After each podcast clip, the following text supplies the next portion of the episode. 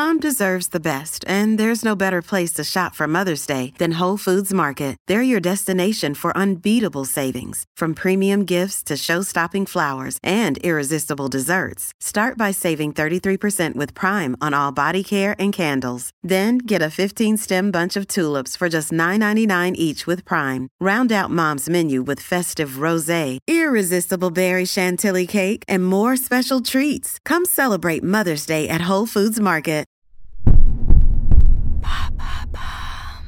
Les insectes vont-ils envahir nos assiettes?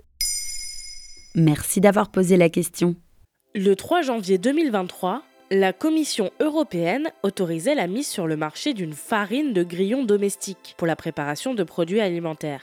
Scandale, comme le rapporte France Info. En effet, certains pensent que cela veut dire qu'on va glisser des insectes dans des préparations industrielles sans avoir besoin de le mentionner sur l'emballage. Évidemment, tout cela est faux, et l'étiquetage des ingrédients sera bien évidemment respecté. Néanmoins, après des années à avoir entendu parler d'assiettes du futur, où l'on dégusterait grillons et sauterelles, ce nouvel ingrédient marque un tournant. Qu'est-ce que c'est cette farine de grillons domestiques? Il faut d'abord savoir qu'en 2022, la Commission européenne avait déjà donné son aval pour la commercialisation de grillons domestiques sous forme séchée, congelée ou en poudre.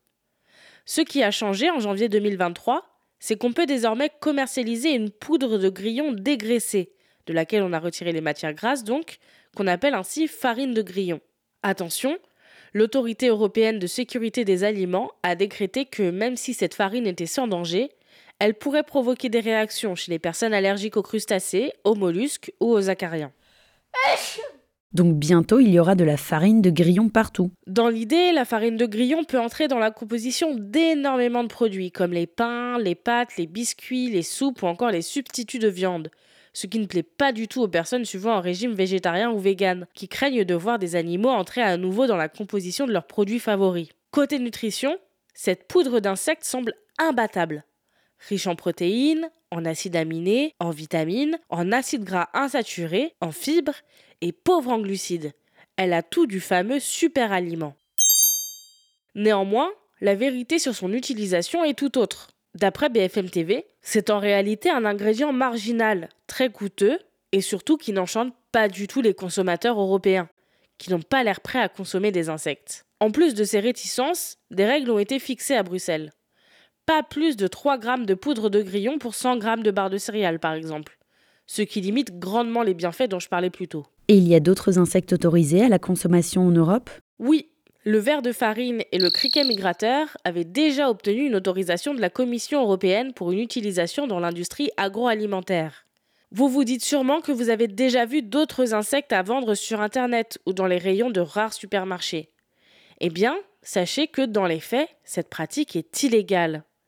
Jean-Michel Chardini, directeur de recherche de l'INRAE, l'Institut national de recherche pour l'agriculture, l'alimentation et l'environnement, explique au HuffPost qu'en fait, les ventes sont tellement faibles que le gouvernement ferme les yeux.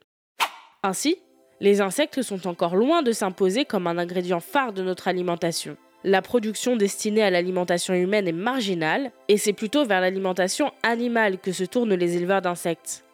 Et même s'il faudra trouver des solutions pour nourrir la population grandissante sur la planète, difficile de dire que les insectes seront en tête des propositions, quand 74% des Français sont contre l'idée d'en manger, selon un sondage YouGov pour le HuffPost réalisé en 2020.